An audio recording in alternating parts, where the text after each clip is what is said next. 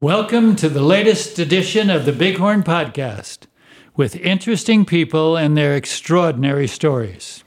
This is Marty Lockman, and I'm happy to bring you another member of our community with a fascinating story that has not only positively impacted our community, but has made great contributions to the entire area that we live in. And once again, I want to thank the following people for their support which allows us to bring these stories to you. Leeds and Son Fine Jewelers, a member of our community for over 70 years. AT&T, who reminds us it can wait. Please don't drive distracted. And Back Nine Greens, whose work is known worldwide. Remember that golf art starts with Back Nine Greens. Today's guest, as I mentioned, has been part of our community since 1998, and his contributions have been tremendous, not only as a member, but a trusted doctor and medical advisor to a large number of the members here at Bighorn. Dr. Hal Tarleton, whose story starts in Monroe, North Carolina. Doctor, please start us on your journey. Well, as you stated, I was born in Monroe, North Carolina. Actually, I was a home delivery. My old doctor, when I was growing up, said the reason I was so smart, I my mother didn't have to go through the anesthesia and that sort of thing. You know, went to grammar school graduated from Unionville, North Carolina. My graduating class was like 25 people. My first work type was I was a service station attendant during my uh, high school years and uh, you know work weekends and nights. Later, I uh, worked with a food administrating unit as I was preparing to go to to college. Required that we wear white clothes, and somebody asked me in the hospital one day, uh, "Are you pre med?" And I said, "You betcha."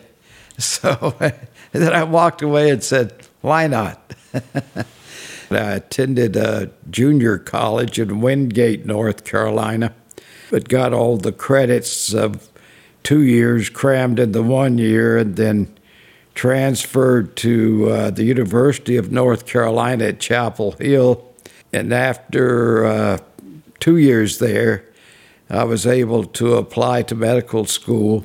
The application board thought I was a little young, so uh, they suggested that I wait another year. And during that year, I worked in, in genetics, field genetics, doing pedigrees for various uh, disease types. The most prominent one was hypercholesterolemia. And after uh, finally getting into medical school, I was at Chapel Hill for uh, two years and then in a then transferred to UCLA as part of a student transfer program where I graduated from UCLA, went back to uh, North Carolina as a resident. I was fortunate enough to come by a uh, plan for paying for my last couple of years of medical school when I joined the Air Force as part of what they call the Senior Medical Student Program, whereby every year that they paid me, I had to give them an extra year. So uh,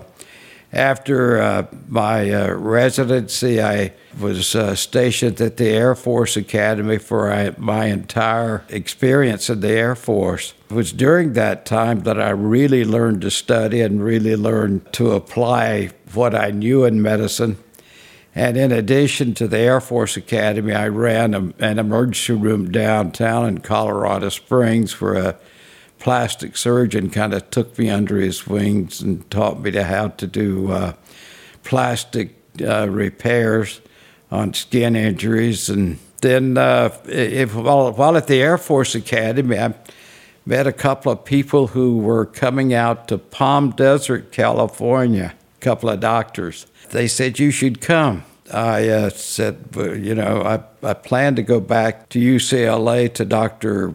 William Longmire's cardiovascular surgical program. They said, well, you know, you, you've been here at the Air Force Academy for four years. You've learned a hell of a lot, it seems to us. I mean, why don't you just go into private practice? So that's what I did, and uh, boarded in family practice. Most of my training had actually been in internal medicine. We came out, and after I was here for a couple of years, Eisenhower finally was completed. I was at Eisenhower for 10 years. But after I first arrived in the non existence of Eisenhower, uh, you know, I worked in emergency rooms during the night. I had this magic ticket that was called a, an MD license. I could make a lot of money working. I worked in emergency rooms during the night and ran my private practice during the day.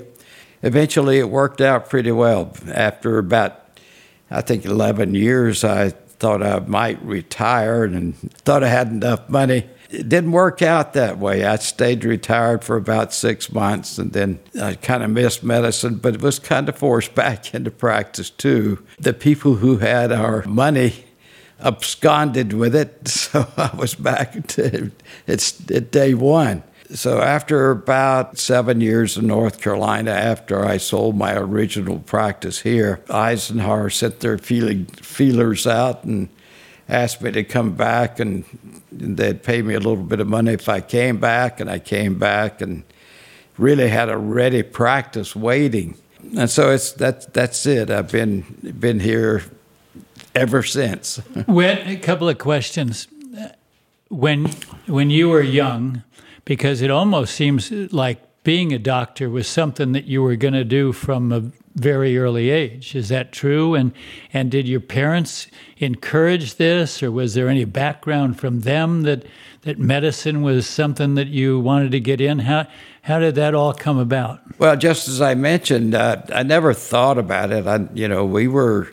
My father was a carpenter, and we did cotton farming, and we were quite, uh, you know, we raised our own food. Never really had a hell of a lot of experience with the outside world. I mean, we were so self sufficient. The only thing that we got from the supermarket was sugar and flour. Other, other than that, we raised our own food. So there was really no thought of going to medical school. It's just something that happened. And I don't, but just that one incident working with the food administrating unit at Union Memorial Hospital in Monroe when somebody asked me, being dressed in white, if I were pre med. And I said yes. And I don't know why. It just, you know. Sounded good. Yeah, it sounded good. So I pursued it. And I was fortunate enough to, you know, to to make enough, make good enough grades to be accepted. What was the year that you first came to the desert? I came to the desert in 1972. Okay, so I mean, early on, I mean, to say that things have changed would be an understatement. Oh. But when you first came out here, uh, I mean, this is still kind of the Wild West, even in the early 70s. Oh, yeah, very much so. I used to be able to drive from Eisenhower Medical Center to Indio Community Hospital in Indio in 10 minutes. But of course, that was with a little souped up car. so now you've come back out here. Eisenhower's opened. That was a monumental uh, thing, I'm sure, for the desert, just to have this kind of a medical facility. Yes. And so when you came back out here, now you've, this was going to be your home. Oh, yeah. Well, I came came here in 1972 and, and started practicing medicine in Palm Desert. Actually, I came at the invitation of a physician in Indio who asked me to come out and practice with him and teach him how to do tonsillectomies. and, and all of a sudden, I see one Saturday whereby he had scheduled 25 tonsillectomies, and I said, "Oh, oh, I don't know about this guy." So I went and practiced on my own here in Palm Desert uh, in the what was called the Cannon Building. We had two consultation suite and an exam room in the first office. That lasted about a week. Uh, so we, you know, we moved across the aisle and had two exam rooms and a consultation suite. And that, that was during the summer. Recalled that I mean, there weren't that many physicians here at that time, but people would bring their lawn chair during the summer and sit outside in line in order to get the office. It wasn't a long wait before I had a, a nicely structured practice. Wasn't it true, or is, as I recall, during that time, people with certain ailments, or they were coming to the desert was a, um, a healthy place to come. You know, people from other kinds of climates would come out here, not just retired people, Sure. but people for their own well being would come out here. Yeah, well, you, you had people that were sent out here with arthritis and with asthma. Uh, that was the most popular reason for relocating people out here. and then became a little more sophisticated. The people from Seattle and Oregon were showing up with seasonal affective disorder. but asthma and arthritis were the big were the biggies at the time. What did you do for pleasure? Did you get into golf then? And Actually, I played my first round of golf when I was a resident in North Carolina. Didn't get a chance to play much. Eventually, joined La Quinta Country Club. Played a little bit out there, not a lot. At that time, the practice was so busy to waste the time from traveling from the office to the country club was a big deal. I'd play out there every three or four weeks. And with the Springs Country Club being built, we uh, sold our home, South Palm Desert, moved to the Springs, and so I could play, you know, a little bit more frequently.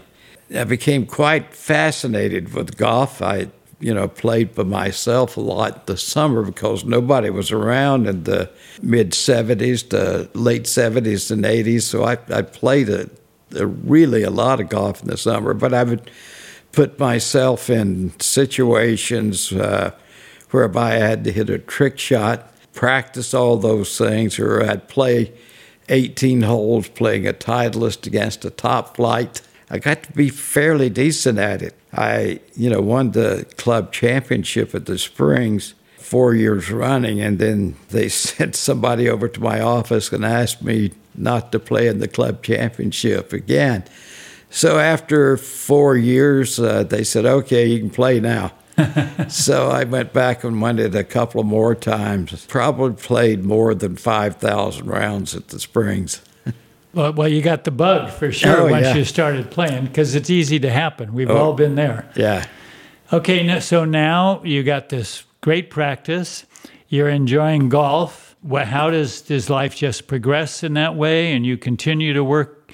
And what then brought you to Bighorn? I started taking care of Dee, I think in the late 70s, maybe mid to late 70s. And then he was gone back to Bristol, Tennessee. And when he came back, or came back, you know, he brought, he bought Bighorn. And he came over with a contract and he said, You're joining.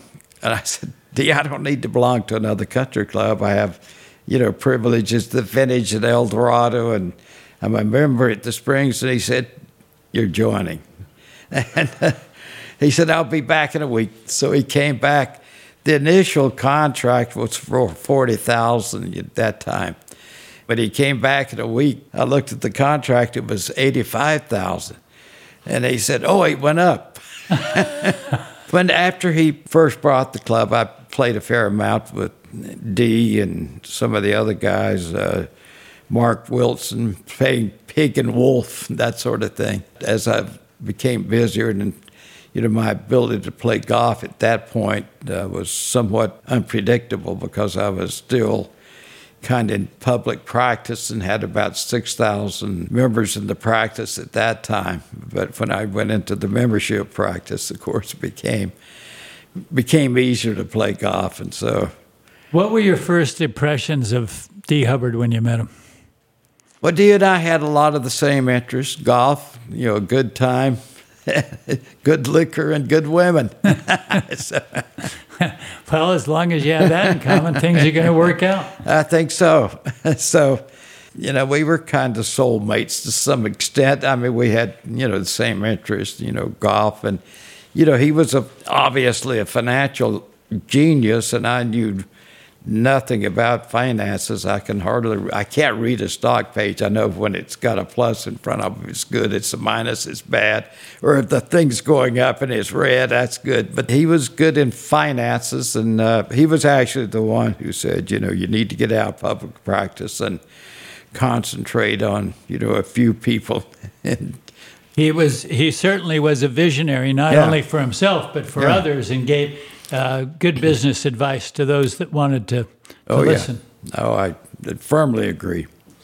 So now you're at Bighorn. You've been here for quite a while. One of the first, not one of the first people, but certainly among the first, First, that was yeah. here.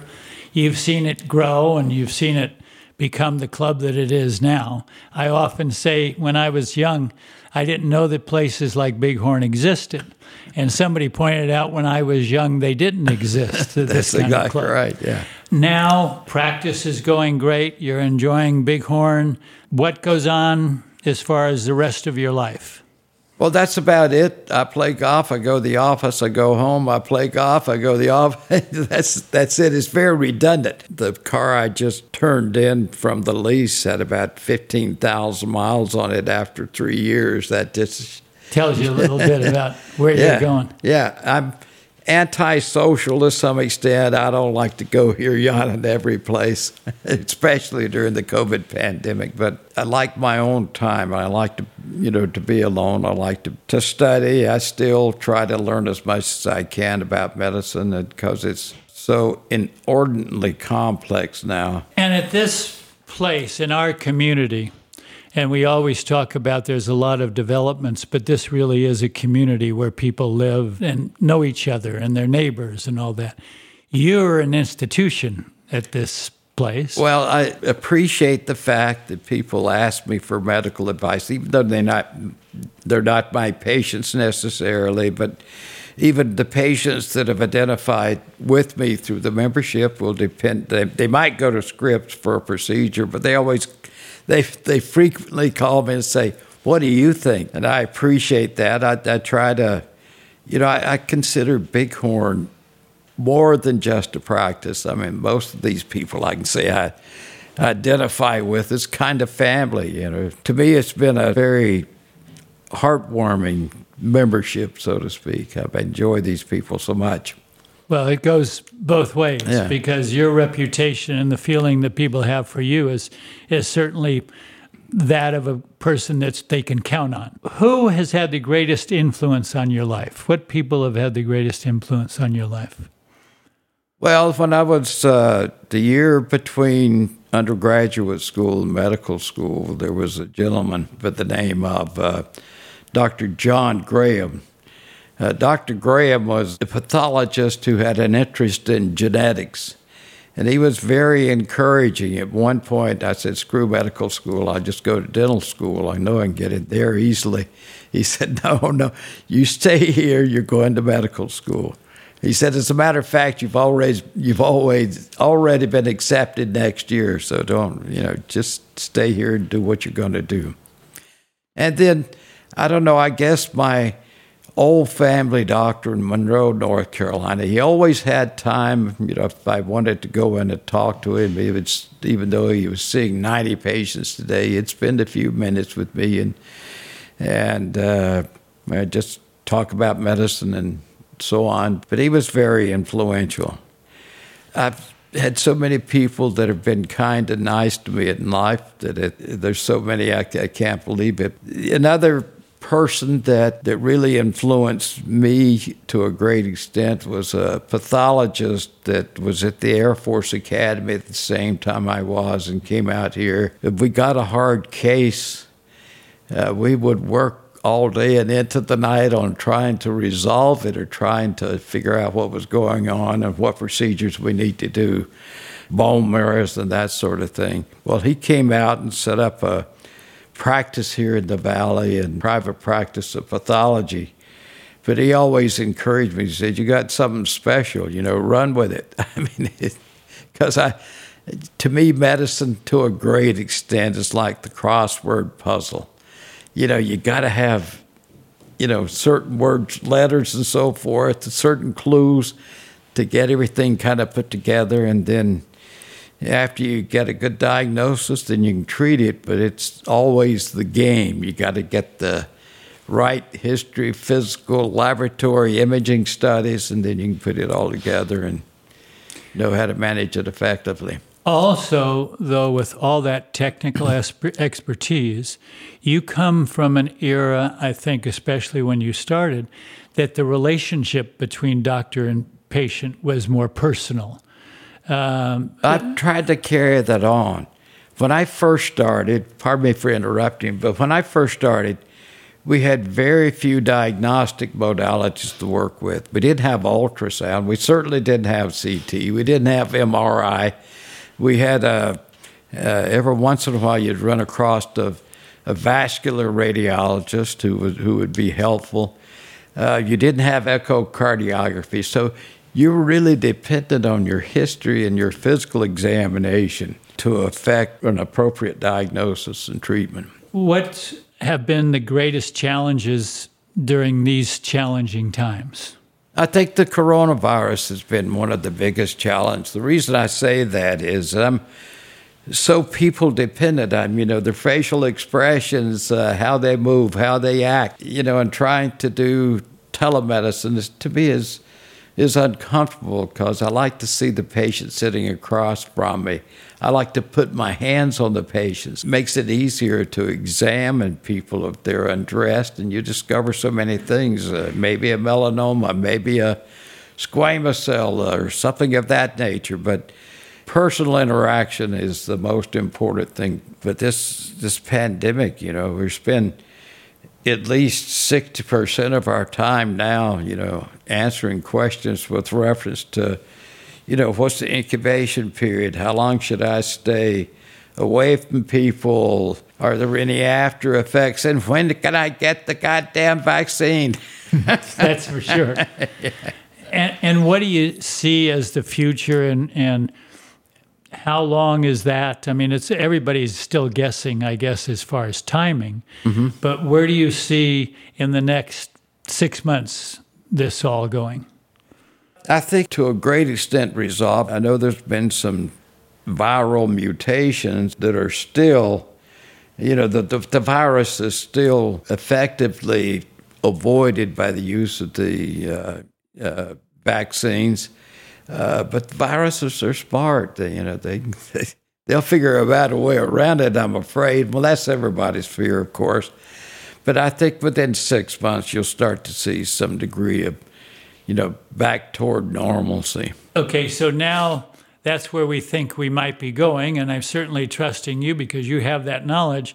But what advice would you give members of our community in the near future, over the next six months until we get to normal? Well, you know, get the immunization when it becomes available. But still, you, you know, you got to depend on the physical measures, you know, the mask, the social distancing, and hand washing, that sort of thing. That's still the, you know, avoidance is the, is the biggest, it comes into place with uh, this viral disease.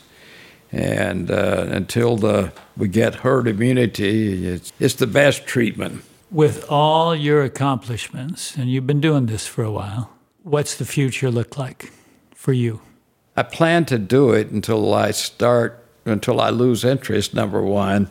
Number two, until I, if I start to misdiagnose and not effectively perform as a physician, then I, then I want to go. But I, I, I like what I do. I like the pace that I do it at. I try to schedule patients at hourly intervals. I like to enjoy the patients because every patient has a not just a medical story, but a social story. They have a they have something interesting in the background, but I like the practice as it is now. I'm not rushed. I then have so many things that I can do diagnostically, MRCT, etc. I have all the information that I could ever want to come by on a simple iPad, you know, as far as medical information. I mean, it's one of the references that I use is a thing called UpToDate. There's more knowledge in UpToDate than you could fill this room with if you had it in paper books. I know it's difficult to ask a doctor this question. Any good stories you can share with us about what's gone on over the years? Well, yeah, there's a lot of good stories.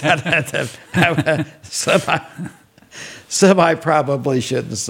No, I've, I, you know, I've uh, taken care of a lot of interesting people in my lifetime. Uh, Lucille Ball, uh, I guess, was the about the first person that was really very interesting. I used to take care of Gene Mauch uh, and the old baseball right. manager, and he uh, he and I were great friends, uh, great competitors. He uh, always admired the way I played golf, but I took care of his whole family. His mother, mother, his mother asked me one time, said, "How long do you think her that I'm going to live?"